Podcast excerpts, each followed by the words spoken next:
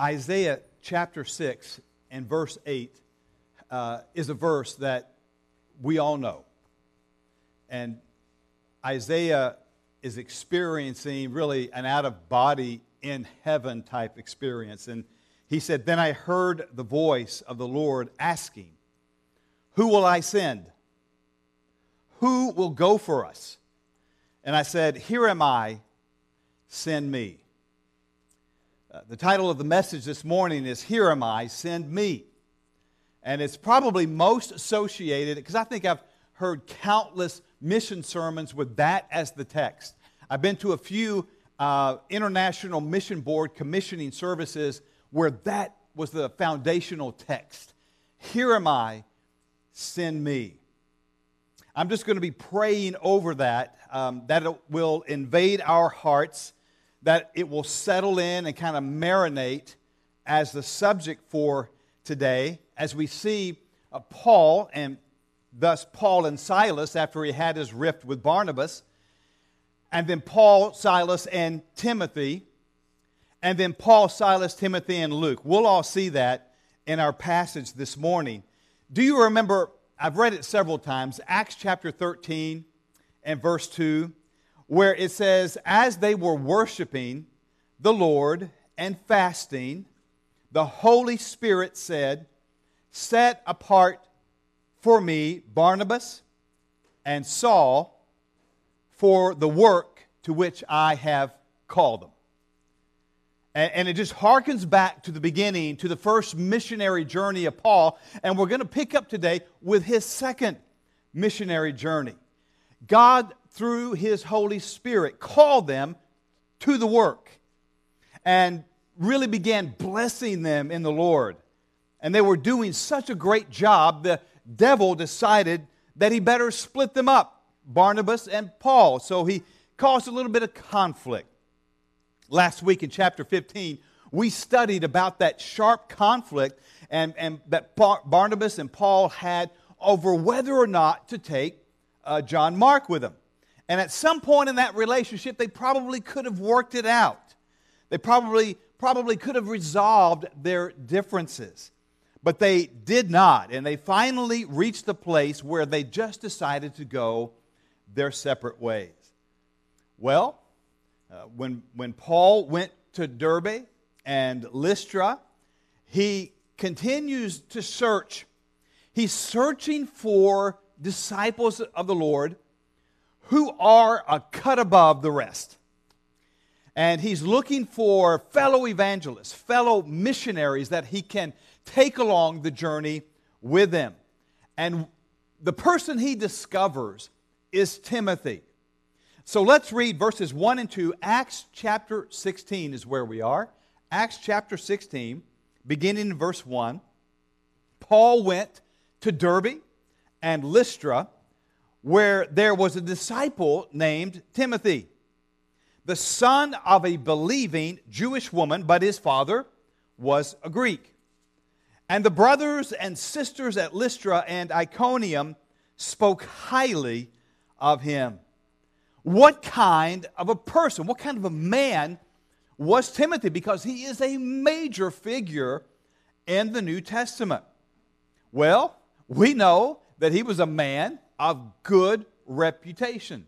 He had a good reputation. That's really, that's really all we know about him right now. And there are two things people kind of know us by they know us by our name and by our reputation. If nothing else, as somebody said, the easiest thing to get, but the most difficult thing to get rid of, is a bad reputation. You think about that. It's so easy to get a, a bad reputation, but it's the most difficult thing to get rid of. Somebody else said, uh, talking about you know reputations, said we should live, we should so live that when death comes, the mourners will outnumber the cheerers. You know, we don't want a cheering section at our funeral. We don't need that. We want the mourners to outnumber those people in the cheering section. Um, several years ago, you probably have seen videos like this, but the beautiful Wade Hampton Hotel stood across the street from the state capitol building in um, Columbia, South Carolina. And it stood, stood so tall and so graceful for so many years. And then the buildings were just built around it and surrounded it. But it had um, taken hundreds of men to build. Um, but that was, you know, many years ago. Progress kind of made some demands, and the death sentence was uh, came down upon this beautiful hotel. And so a demolition crew was called in, and they chose to bring it down by uh, you know, way of implosion. That's when they put sticks of dynamite at strategic locations and then set them off in a coordinate, coordinated uh, route to where it brings it down, brings the whole building down, but doesn't explode it. It kind of implodes on itself.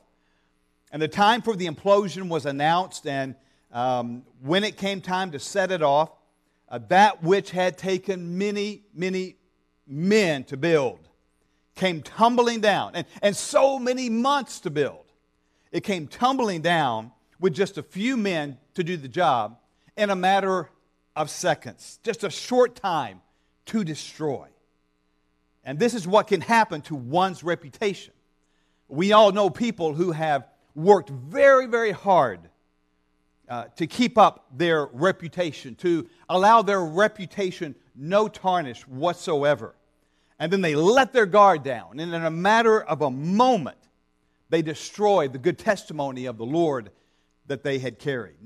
Notice Timothy had a good reputation, he had earned it, um, and he guarded it so that his testimony was not tarnished. Again, verse 2 the brothers and sisters, and not one, but two, two places, two cities, thought very highly of him, spoke very highly of him in Lystra and Iconium. He was well known in two cities. Now, mind you, mind this is important.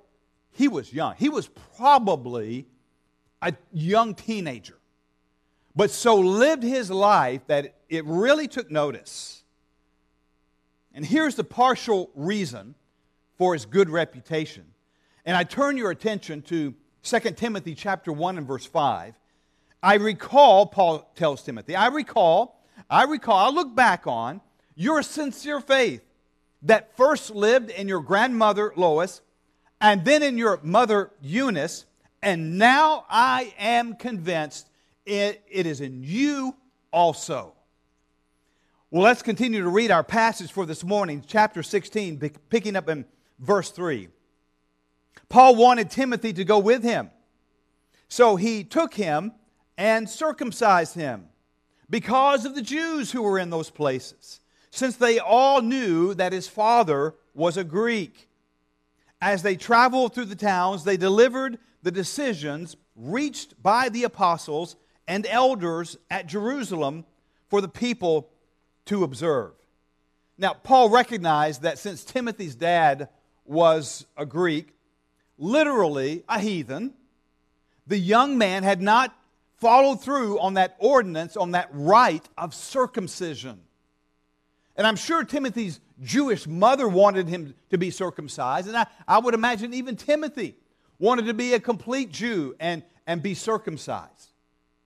Well, why in the world would Paul want Timothy to be circumcised? I mean, wasn't Paul going around and delivering the letter from James and the, and the church that the, that the Gentiles did not have to be circumcised? Yes, but Timothy was Jewish.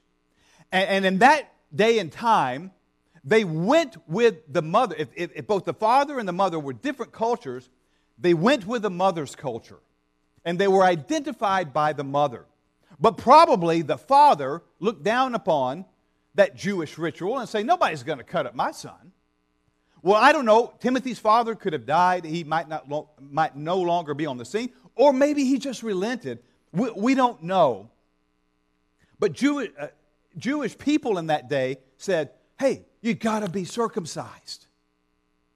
And it was well known that he had that Gentile father and that Timothy was not circumcised. Even though Paul knew that circumcision had nothing to do with salvation, he requested that he be circumcised for two good reasons. Number one, Timothy was legally a Jew. Like I said before, they went with the mother's culture, with her particular religion. You are identified by that. An Abrahamic covenant, the covenant going way back, said all Jewish men must be circumcised. Well, here he is, a young teenager. He hasn't done that yet. That's one reason.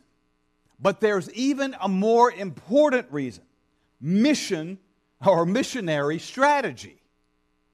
Paul did not want anything to prohibit Jewish converts coming to know the Lord. And they knew that they would be going into synagogues in each city teaching about this Jewish Messiah who had come into the world, and they knew no one would listen to them if they knew Timothy, a Jew, was not circumcised. This is called the missionary principle of accommodation. The missionary principle of accommodation. Following circumcision, Timothy, who was already legally a Jew because of his mother, was now, not only legal, was now a Jew of the covenant. And this isn't anything new today, by the way. Um, you've all heard of Lottie Moon. Let me introduce, maybe some of you are new to Lottie Moon. Uh, I, am always marvel at uh, when we come up here to the Northeast, the further from the South you go, the less people know about Lottie Moon. She was a missionary. She was a single woman who was called into mission work in the early 1900s, the late 1800s into the 1900s. She was a very, very short woman. And uh, she, did, she did things differently. Uh, back then, uh, when you went to another culture across the seas over to another land, uh, you would do what we call westernizing people. And uh, our missionaries would westernize the tribes and the cultures, the people that they saw. But Lottie Moon was one of the very first who didn't try to do that. She tried to uh, d- kind of melt into the culture. She, she was one of the first people who wore the dress the, like the Chinese people. She wanted to look like them, she wanted to feel like them. You know, isn't it wonderful when people love the Lord so much that they're willing to lay aside their rights so that they will not be an offense to others and perhaps keep them from coming to the Lord? Yeah, like we said a couple of weeks ago, who is church for? Everyone.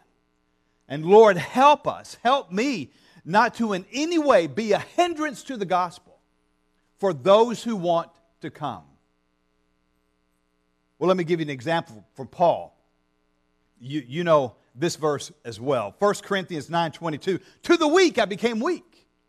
And he became a lot of other things that's told in other verses. But he says, I have become all things to all people so that I may, in, by every possible means, save some.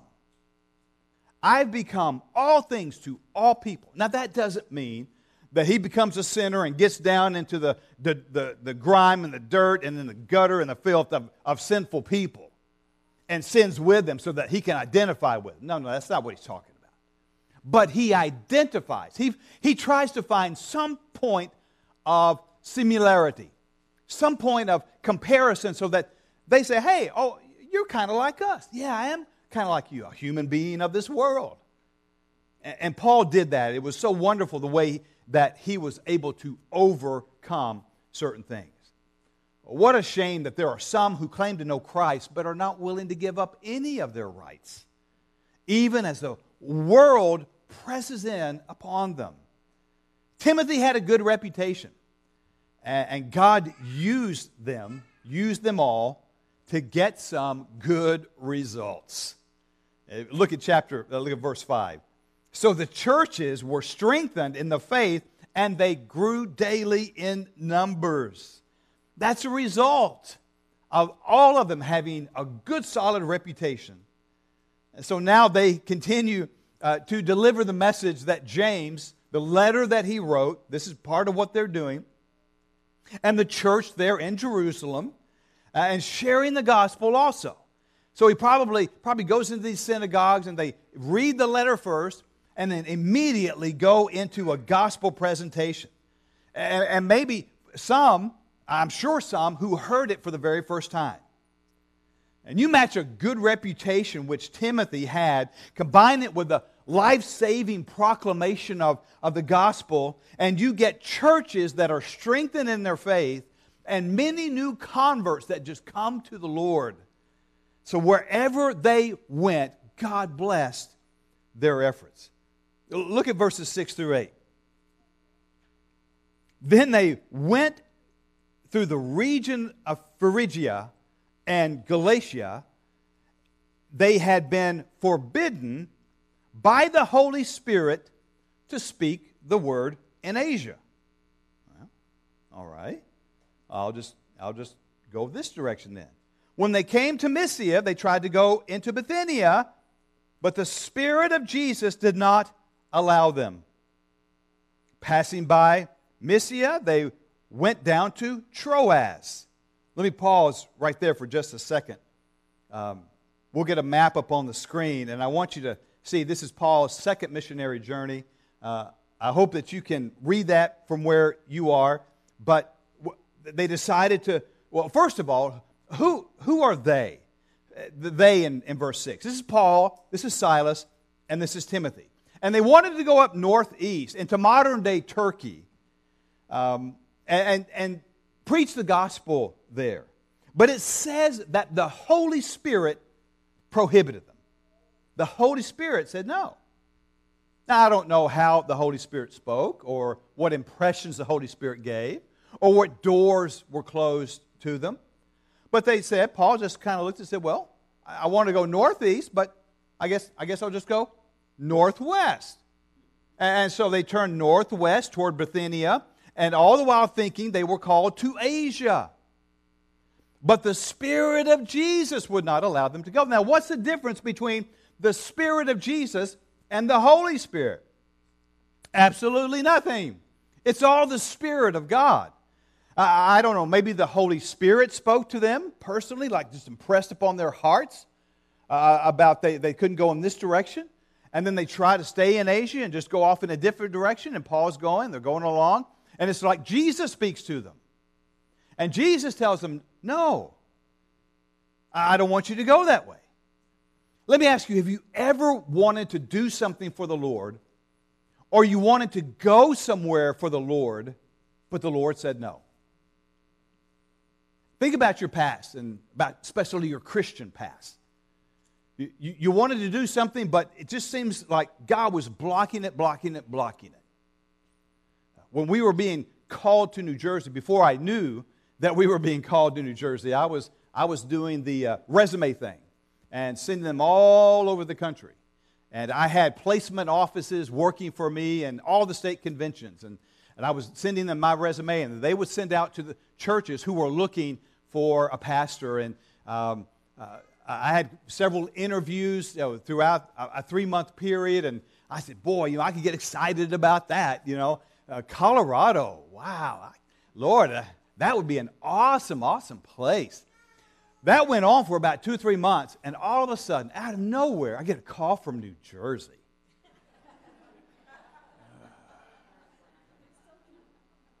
you know, Lord, I don't want to go to New Jersey. There's nothing but Democrats up there. I didn't say that. I didn't say that. I thought that. I was so politically unaware. No, I didn't have any thoughts like that. I just, you know, I just remember, you know, guys who would fly up and down to New York City. They would always, or, or fly to Jersey or something. They'd always say, you know, how bad Newark looks from the air. You know, everything looks bad when you're in the air right over the airport. You know, I wasn't prepared for the beauty that God had for me uh, coming up to Basking Ridge. I mean, that was such a blessed time. Uh, and I couldn't believe, you know, it was called the agricultural state, but that part slipped past me. I said, I said this, is, this is great. Thank you, God. So, God often, well, let me, let me just put it this way. Um, this passage that we're reading really teaches a valuable lesson. What may seem logical and good to us may not be that way with God. What may seem logical, like Colorado seemed logical. What a place. You know, I'd like to go there or I'd like to go there. What may seem logical and good to us may not be that way with God. Dr. Herschel Ford, uh, in one of his books, uh, he wrote a book on Acts.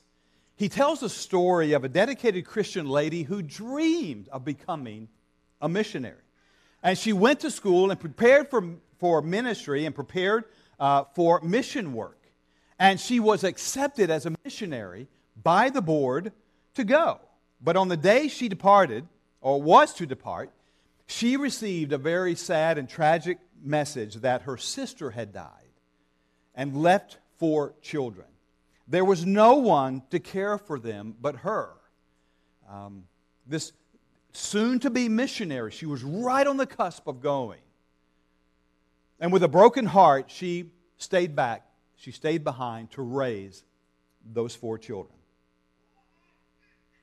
And as they grew under her Christian influence, one by one, they said, Auntie, I feel that God wants me to be a missionary. And she later recognized that God's hindrance to her becoming a missionary was for the best. By raising her sister's children all to become missionaries, God got four missionaries instead of one. That's a good, healthy way, I think a spiritual way, to look at it. Here's another truth when God shuts a door, it's not just for a reason, but for a really good reason. He shuts a door, it's not for any old reason, but for a good reason. Let's look at the vision that Paul experienced here uh, in Acts chapter 16. Look at verse 8 through 10 passing by Mysia uh, or Mysia, they went to Troas. And during the night, Paul had a vision in which a Macedonian man was standing and pleading with him, Cross over to Macedonia and help us. And after he had seen the vision, we immediately made the efforts to set out for Macedonia, concluding that God had called us to preach the gospel to them. Well, now, Troas was new territory for Paul. Uh, but then he receives a vision because he wants to stay in Asia. And Macedonia is in Europe. So he's about to embark on this evangelism crusade and the spread of the gospel in Europe. Macedonia is in Europe, a, a whole different culture. And he sees this man, he, clear as day, he sees this man and he's pleading with Paul, actually begging him to come. Now, in Troas, for the first time in Acts, it shifts from the story being told in second person. Now, you're probably reading from the book, you know, Luke has written this entire book, and he's writing, he's writing, he's going, they, they, they, you know, and they. And all of a sudden, in Troas, it changes to we. Well, what happened? Luke joins them. For several chapters and for several thousand miles, Luke is going to join them uh, there in Troas. I thought that was kind of a neat aside there. But you know, it's a common Christian phrase to say when God closes a door, he opens another. But that is not necessarily, well, it's not in the Bible, so don't look for it. Don't get your concordance out and start looking for that passage. But, um, but the Bible has a lot to say about doors and opportunities and and going in certain directions and having those directions changed. Here's another truth. Right, look at this. The wrong question is God, what is your will for my life? I'm not saying it's a bad question. question. I'm saying it's the wrong one. The right question is God, what is your will? What are you doing in this world? Because it's not about us, it's not about you, it is about what the Lord is doing around us. Where does this phrase come from? I mean, uh, when God closes a door and he opens a, another. Well, the first person that we, that we can go to that's written, that's put it in print, was Alexander Graham Bell, the founder of Taco Bell. And, but um, most of you are listening. I'm impressed. I'm really impressed. But, but he wrote this. He said, it's a good quote. When one door closes, another opens. But we often look so long at the closed door that we fail to see that God has opened up something else. That's pretty cool. And, although this is kind of close to how God operates, it perhaps is more accurate to say Paul and his team are saying, well, no, not in this direction. Okay, we're getting that from the Lord. Let's go try this direction. No, no, I heard the, I heard the voice of Jesus right, right in my head. He said, no, no, don't go that one. Okay, well, let's go down to Troas. And it's just that simple. When God finished giving Paul this vision, he it says, it says he hurried to do God's work. He hurried to do God's will. Verse 10 says, We immediately made efforts to go. Some Christians say, I don't know God's will for my life. That's okay. In fact, if God gave you a clear, high def vision uh, of what that will is, we might look at it and say, oh, well, maybe someday I'll, I'll get around to, to doing that. Or, no way, no. God rarely outlines a vision for us like that. And most likely, if we knew it, we'd say, boy, that's, um, that's intense. Lord, I'm going to grow a little bit more. I'm going to gain a little bit more knowledge. I'm going to, you know, embolden myself and, and, and become a more mature Christian. And then, then I will be obedient. Let me share with you three principles about finding God's will, and then we'll close.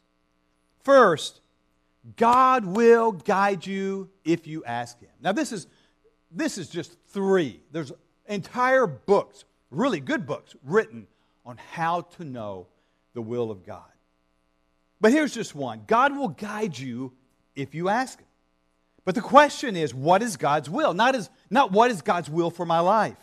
One is God centered, the other is me centered. And here in Acts chapter 16, God is interested in getting the gospel into Europe. Now, why didn't he just come down and outline this while they were still in Antioch? Said, All right, guys, this is how it's going to be. This is what it's going to be like over the next uh, several months. Why did he let them waste time and going off into the northeast and, and modern day Turkey and, and then try to go to the northwest and, and waste all the, who knows how many days that took. Because that's how God works. I mean, that's just how God works. He will not, He doesn't outline it all in advance. But He's interested in getting that gospel into Europe. And He invited Paul and Silas and Timothy and now uh, Luke, who's chronicling all of this, and these verses of, uh, are of great importance to you and me. These verses are really important to us as Americans. God had hindered Paul from going where he wanted to go, certain parts of Asia, and he led him to Europe. And so he led him to Europe to so fill them with the gospel that it would overflow into a land called America, which at least at one time was described as a Christian nation. So I'm, I'm excited that this is what God is leading Paul to do get the gospel out to Europe. Here's a second truth. Here's a second principle about finding and discovering God's will. Don't be guided only by circumstances. Don't be guided only by circumstances. Um, our family, and maybe your family too, years back, used to get the Sears and Roebuck catalog. And we used to get it like, you know, in the fall so we could really be prepared for Christmas. We used to love to go through it. We'd dog ear all the pages that we like to, uh, for, we like to get, wanted to get those toys. But um, they, they had a practice. They listed all their products as good products. I mean, everything we got, it's, it's all good.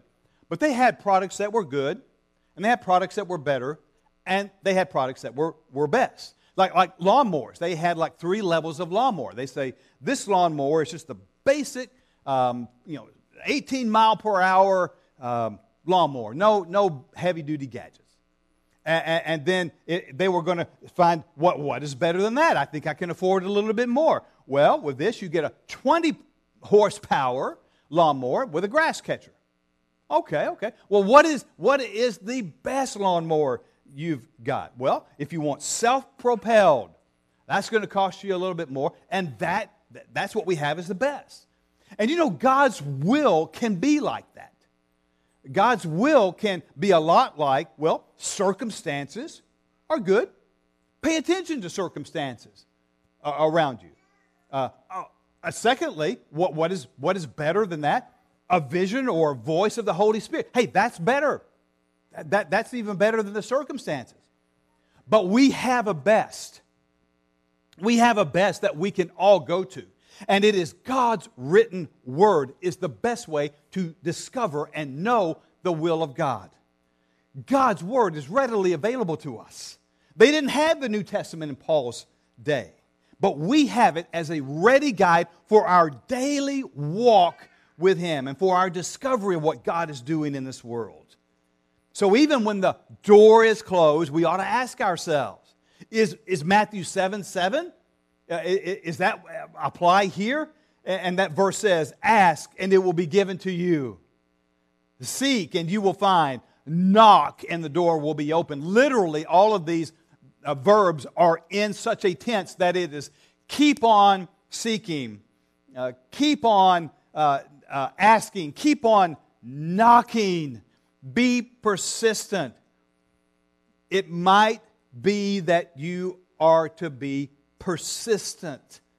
Even the devil can shut a door. Sometimes we have we, we might get discouraged, we might be disappointed, but keep on knocking till you hear God tell you to stop. And then a third principle is this when God says no, he always has a better yes. When God says no, he always has a better yes. Don't get discouraged when God says no in the form of closing a door. You might be initially disappointed. I understand. We've all been there. But watch and wait for something better. Um, I kind of hesitate to, to use this illustration to wrap up the message because it's a, it's a little humorous uh, when you look at the picture that you're about to see. Um, but it's appropriate. In Enterprise, Alabama, there stands a, in the middle of town a monument to the dreaded boll weevil. So regally held aloft is this destroyer of crops. Why immortalize such a harmful pest?